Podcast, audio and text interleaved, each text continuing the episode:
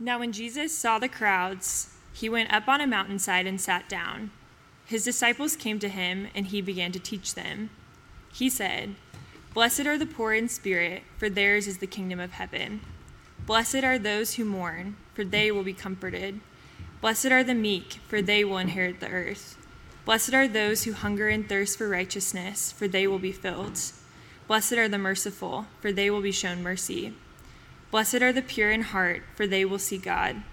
Blessed are the peacemakers, for they will be called children of God. Blessed are those who are persecuted because of righteousness, for theirs is the kingdom of heaven. Blessed are you when people insult you, persecute you, and falsely say all kinds of evil against you because of me. Rejoice and be glad, because great is your reward in heaven, for in the same way they persecuted the prophets who were before you. Thanks, Lo.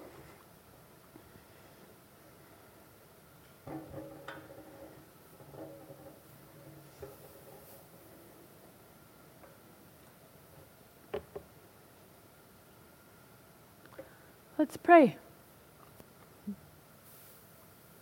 Jesus, thanks for your words, the words that come through um, this text today. Thanks for the life that we experience through Rise Up and Alyssa, and thanks for the singing and the story that it tells us. I pray that as we as we attune now to this text, would you, Spirit, awaken us to the reality of who you are? Awaken us to the reality of who we are and awaken us to the reality of those who are around us in this room, but also in this city. Um, so, wake us up to what you're doing, what you're about, and who you are. We pray in Jesus' name. Amen. Happy New Year. It's a new year. Get applause from over there. Johnny feels excited about the new year. Um, we've stepped into 2023.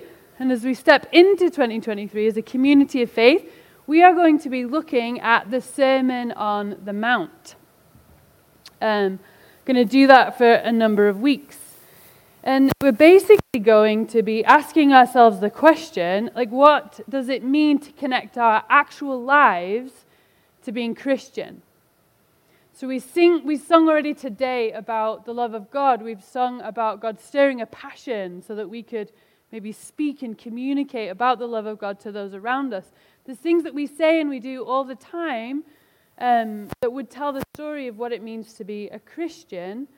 And so we want to think about, as we look to the Sermon on the Mount, what does loving God and ourselves and others actually tangibly look like? Because we know that loving God and loving ourselves and others is the guiding ethic, we could say, or the guiding principle of what it means to be a Christian. That's how it is laid out in the Old Testament. It's, it's the words of Jesus. When Jesus summarizes everything, he says, You'd love God as you and love yourself and love others. It's Paul. It's what Paul says in his, in his epistles and his letters to all these churches. And so if that if we were to boil everything down, it can be called the golden rule. If everything about this life of being a Christian can be boiled down to that, what does that actually mean in the tangible? I think sometimes when we talk about love, it can feel soft. It can feel a little like, oh, a little wimpy. I don't think it is. And as Jesus speaks the Sermon of the Mount, he speaks the grandiosity of this love to the community of people that are hearing and to us by extension. So, what does it mean for that to become real? So, we're going to talk about it. So why not? Helps us to understand who we are in relation to God and ourselves and others. So, begins this Sermon on the Mount, and as, um, as Johnny was praying this morning for the service, we're in a group before, he said, You know, this is probably the most important sermon that's ever been preached. And I was like, I don't know if I feel comforted by that or a little intimidated. Heather, bring it, 2023. Talk about the most important sermon that was ever preached. Cool. So we're going to attune to that together today. Matthew chapter 5. Now, when Jesus saw the crowds, He went up on a mountainside and sat down. His disciples came to him and he began to teach them. It's important to note who Jesus is talking to in this sermon. And a lot of commentators do this. They begin with the beginning and the end because it helps us to understand who Jesus is talking to. So at the end, and the sermon concludes, chapter 7, 28, when Jesus had finished saying these things, the crowds were amazed at his teaching, because he taught as one who had authority and not as their teachers of the law. So the audience that Jesus is speaking to is disciples, followers of Jesus, and also crowds. And these crowds are amazed at what Jesus is saying. It's better than the, the religious teachers that they hear. And so, what we can take from this is that what Jesus says in these next chapters is influential and that it has weight to it. The people who heard it were amazed. I think it's very rare that we feel amazed. Kurt Vonnegut is a renowned American writer and novelist. Says of himself that he's a humanist, kind of a free thinker. And um, he was enchanted by the Sermon on the Mount as a humanist. And it's the source, the Sermon on the Mount is the source that he quotes the most often in his essays and in his novels. The words found here are enchanting. They have power to amaze not just crowds back in Rome, but prolific people who think a lot about what the world is all about. Disciples, followers of Jesus, and crowds. And so he starts with these blessings. The sermon starts with what we know as called the Beatitudes or the blessings, the ones that we just heard. And in English, the word blessing can be reduced a little bit. Blessed are, meaning if this, then this. So these particular people are blessed if they do this or they are this. Those are the ones that receive the blessing. That's kind of how we would read it as English readers. But that actually um, disconnects us a, a little bit from what the Greek word means. It's not just about those who are virtuous are then worthy of blessing, those who fulfill these components are worthy of blessing. If we view it that way, as there's something to be earned, we've missed the kind of thrust of what this word means in its fullness. The blessings are given to people who feel inadequate. The blessings are for systems of inadequacy and circumstances that are bankrupt both within us but around us. And so there's a desperation as we read them, which is why I like the way this woman called Osheta Moore, she writes about this. She says, when faced with systemic brokenness, and in the Roman world that would be the oppression of the Roman Empire, systemic brokenness, religious elitism, economic disparity, human violation, all things that we can still connect with today. Jesus offered the wholeness of his kingdom. Jesus came not with a list of how to be your best self and achieve success, but with a new vision of humanness. And that begins and acknowledges our collective vulnerability.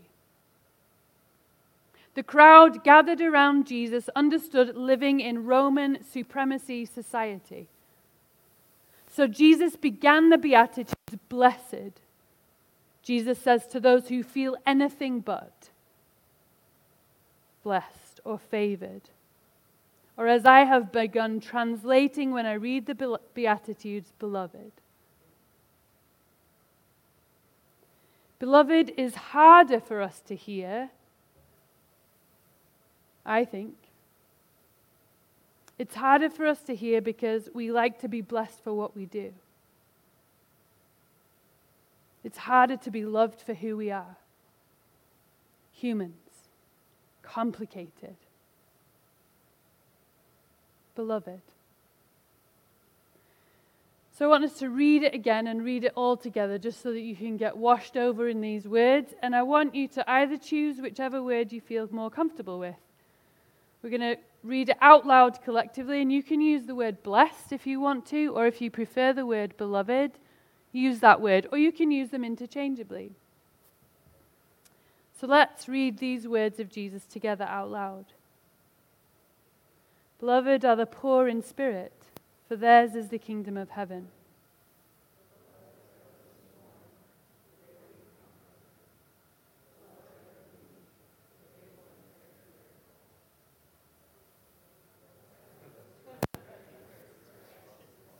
For they will be filled. Beloved are the merciful, for they will be shown mercy. Beloved are the pure in heart, for they will see God. Blessed are the peacemakers, for they will be called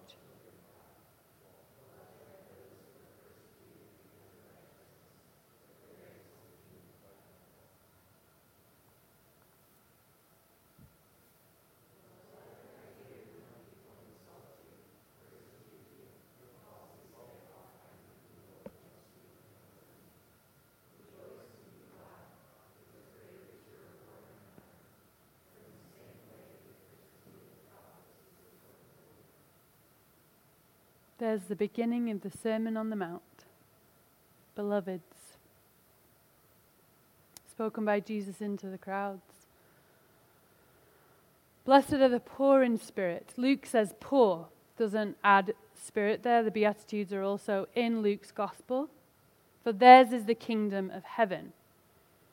And you probably noticed he opens and closes with the same phrase. I tried to highlight that. Did you notice it? I made it big. little subtle nudge there. Notice this. The kingdom of heaven, that's called an inclusio when the text does something like that. Which means that is held, everything that is held between those words is attached to this main idea. It's a collection of thoughts collect, collected together under the frame of kingdom of heaven. And so we will come back to that because it's important for us to know what that means, what that is, what that's about. Blessed are the poor in spirit, for theirs is the kingdom of heaven. Beloved are those who mourn, those who have lost. And there are all kinds of things that we lose. We lose relationships,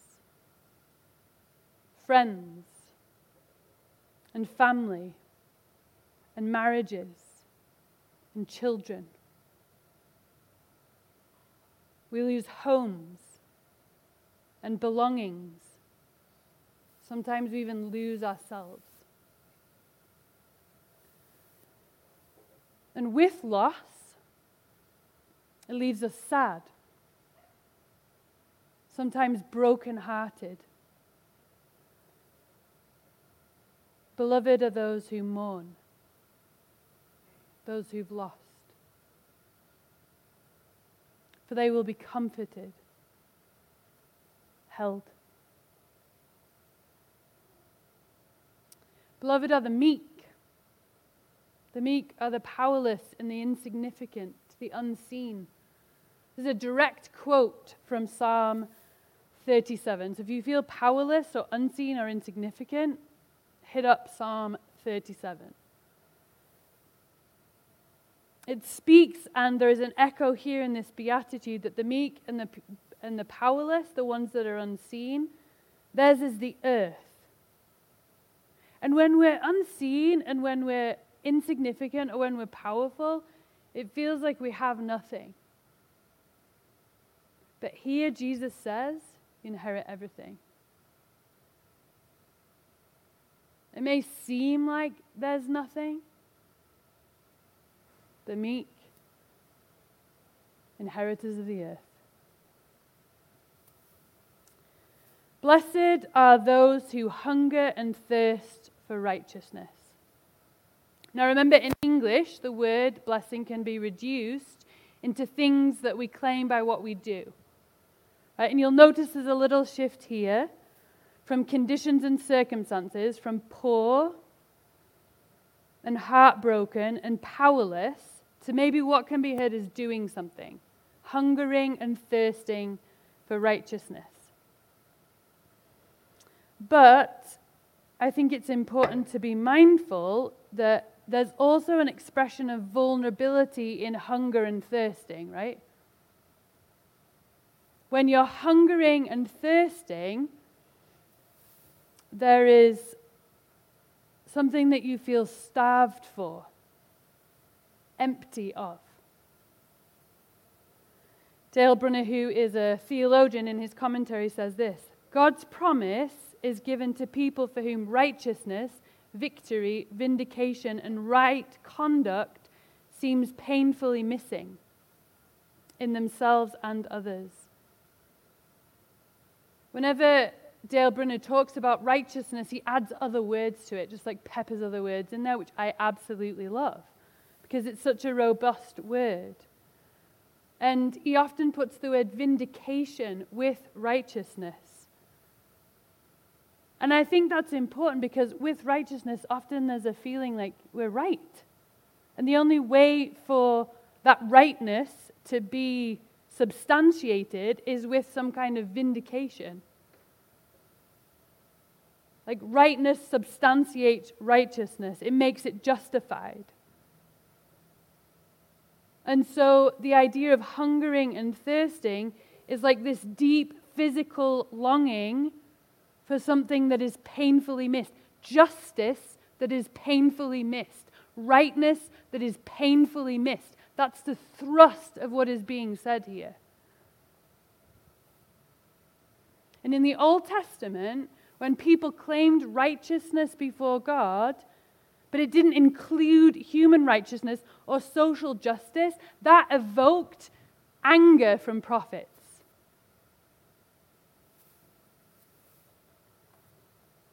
So it's important that anger was corrective. Like you can't decide that you are right before God if you are not right and not acting justly in the world. It was a corrective. And so it's important to know that hungering and thirsting for righteousness includes more than just our own rightness before God. And sometimes I think in the world of Christianity and using words like righteousness, we immediately place ourselves in terms of our own personal relationship with God, and that is important. But it is not limited to that, the notion of righteousness. Righteousness is right relations, myself and others with God, but righteousness is also right relations, myself and others with each other and with the earth. And so there's this hungering and thirsting. And so, if we look at this only as ourselves and a spiritual condition that we hold before God, we don't have hold of the whole story. When we look at the news and a six year old shoots a teacher,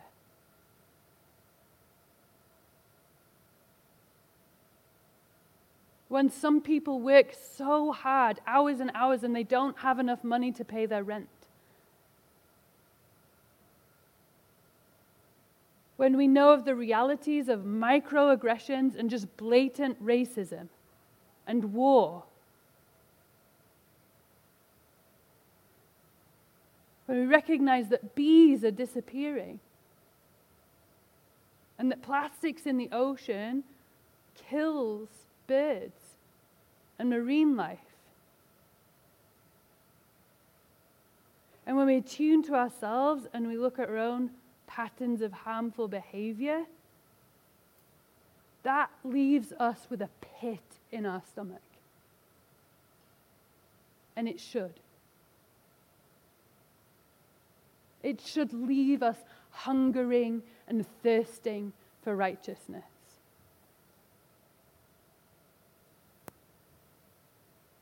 because there are actions that are painfully missing. And when actions that lead to certain types of consequences,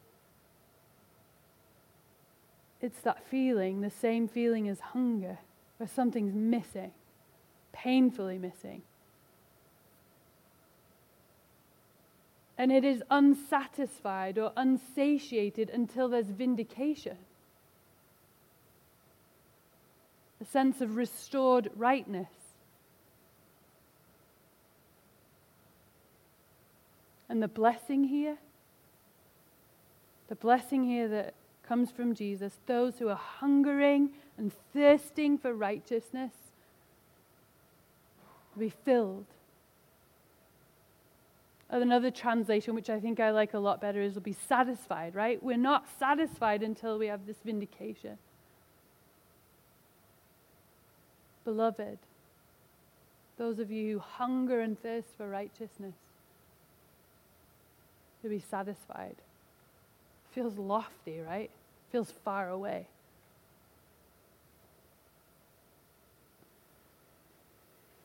Blessed are the merciful, for they will be shown mercy. It's the only one that's corollary. Mercy receives mercy. It's powerful. It's easy to want mercy, it's a lot harder to be the giver of mercy because giving mercy is costly. So it's beautiful. It's a beautiful blessing. When it's extended, it's returned. What a beautiful blessing. Just have a couple more. Blessed are the pure in heart. And I have a little story to help with this one. I um, sent a friend a text, like I was watching this little YouTube short, and it just like captured captured me. So I sent it to a friend of mine. And it's this um, little girl. She's in the kitchen and she's with her dad, and um, she wants baklava. I don't know if any of you have seen it. It's too adorable. Look it up after if you haven't seen it. And she's like, you know, prancing about, and she's like, "Dad, want baklava? Want baklava?" And um, his what his partner is obviously like the one filming him, and um, he pulls out this bag of carrots from the refrigerator, and he's all, "Eat those first. And this little girl, in all earnestness, she looks at him and then she sits on the floor and she starts pulling out these carrots, and they're huge. They're like the jumbo-sized carrots. And so she starts pulling out these carrots. And then she just is, like looked at them and she's like, those are not washed. like that's the thing she's gonna say, right? And she genuinely looks at her dad and she's like, not washed, dad. And then he just looks at her and he's like, I'm just joking.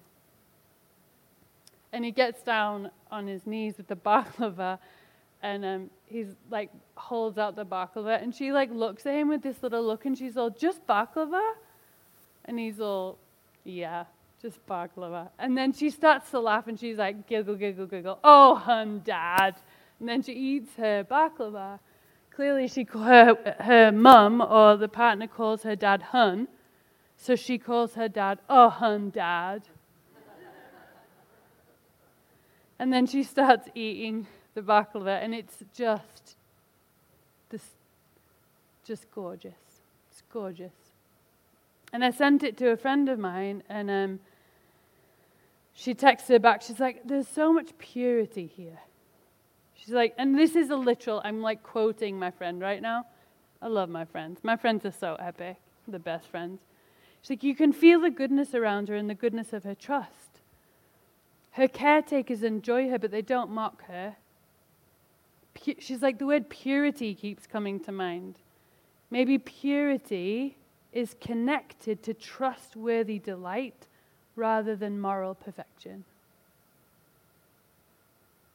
I was all, do you know that I'm going to be talking about the Beatitudes this week? She says, maybe purity is connected to trustworthy delight rather than moral perfection.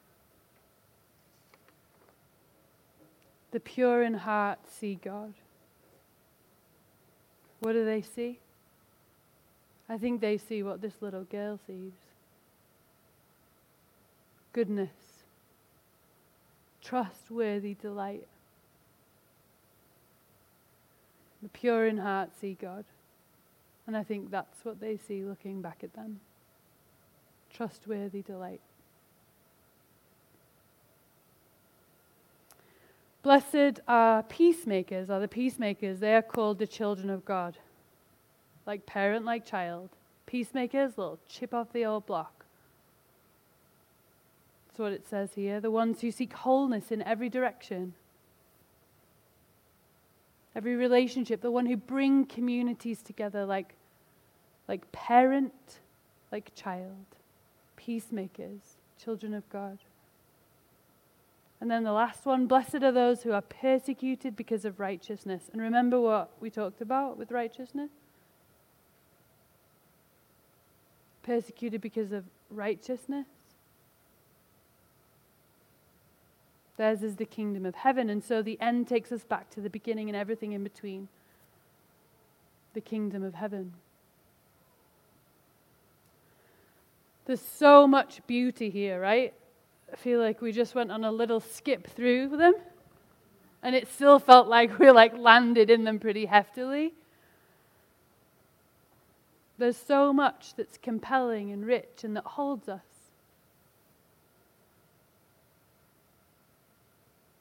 It speaks to them there in Rome, those crowds, and it speaks to us here now. To our losses, to our hungering, and to our vulnerabilities and inadequacies.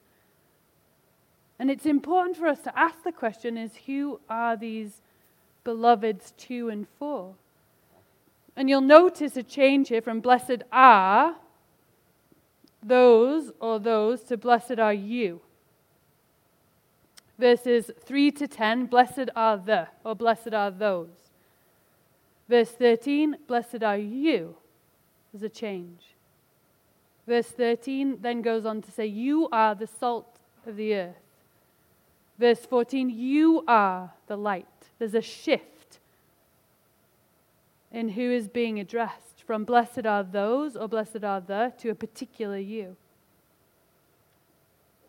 Bruner again says the adjective Christian does not appear in any of the first eight Beatitudes. The you of the disciple is only in the ninth. Jesus' beatitudes are as wide as the world, which is to say, they are as wide as Jesus' love. In these words, we get a glimpse of Jesus' affection. Jesus' affection for the wider world that we're a part of. And if we moralize these, let these be virtues, then they locate themselves in particular kinds of people. But the gift is that's not what Jesus is doing. Jesus is speaking into the conditions and contexts of what it means to be human. And the gift of these words from Jesus is the gift of God bringing God's reality into human reality. And that's how I like to describe kingdom of heaven. God's reality. The thing that holds all of these Beatitudes. So, what is kingdom of heaven and what does that mean? The kingdom of heaven is God's reality, and God is always speaking God's reality into human reality. Matthew illustrates that. And God's reality into our reality is God's gift to us.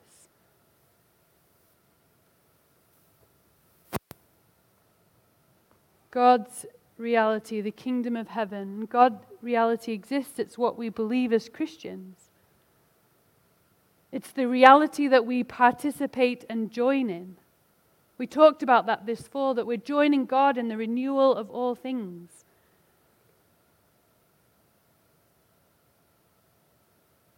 Meaning that God is bringing God's reality into ours, and God is doing that and will do that and has been doing that.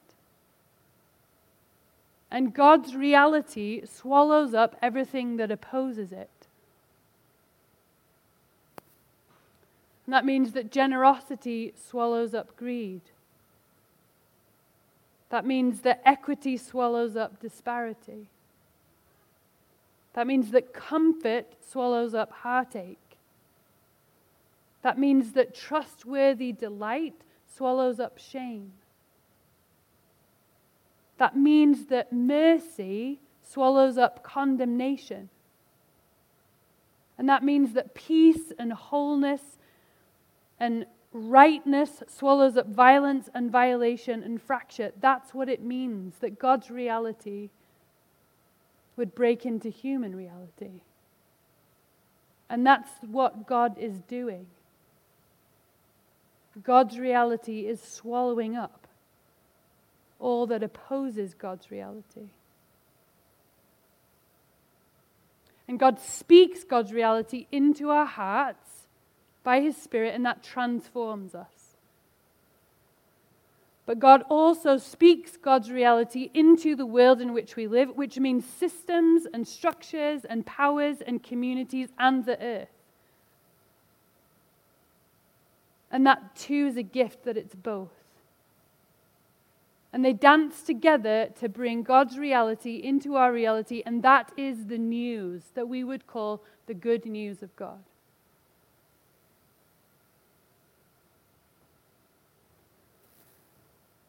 So when we get to the last verse, and Jesus speaks directly to Jesus' followers about being insulted, and that things would be said against us because of Jesus, it's because we would be living into God's reality. When we're light and salt, it's because we live a kind of existence that is part of God's reality, and we live out of that reality, and we bring it when we do that. Like we'll get to Matthew chapter 6. You're in heaven as it is on earth. Or on earth as it is in heaven, rather. That was totally the wrong way around.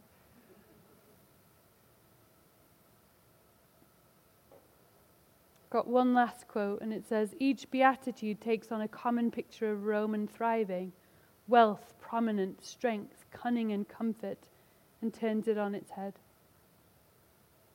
In the kingdom, God's reality, we acknowledge our poverty of spirit.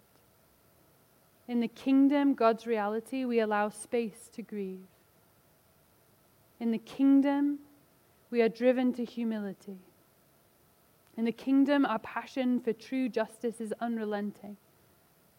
In the kingdom, we choose gentleness over harm. In the kingdom, we are honest and courageous. In the kingdom, we sacrifice for what matters. Through the Beatitudes and the, the sayings on the Sermon of the Mount, Jesus gives us good news that the kingdom, God's reality, has come near and will change every, every oppressive paradigm if only we'll let it.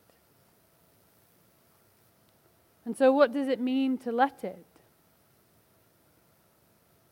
What does it mean to let God's reality become our reality and so the world around us is reality? We yield to it. We yield to God's reality. We let it pass through us and around us. So we yield to peace. We yield to mercy. We yield to righteousness and justice. We yield to comfort.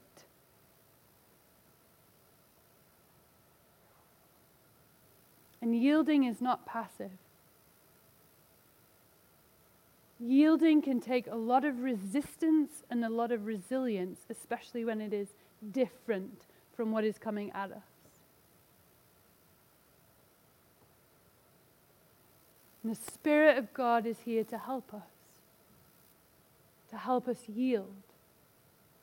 The Spirit is awake to the kingdom of God. The Spirit wants us to be awake to the kingdom of God. And so the Spirit helps us to yield to God's reality. And as we yield, the goodness of God shows up and becomes tangible in our lives and through our lives. Becomes tangible, we see it around us. So I have two questions before we come to this table today. What do you need?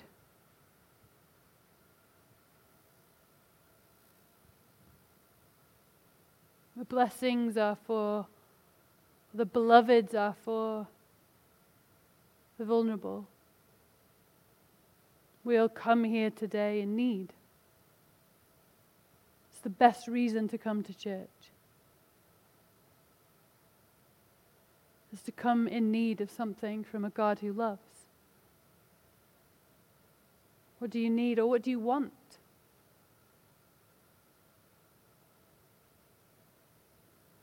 And then where can you yield to the Spirit of God so that God's reality becomes yours? So that God's reality becomes ours. Let's pray. God, thank you for this sermon, these words that tell us that we're beloved. And sometimes it's a lot easier to try and earn our belovedness.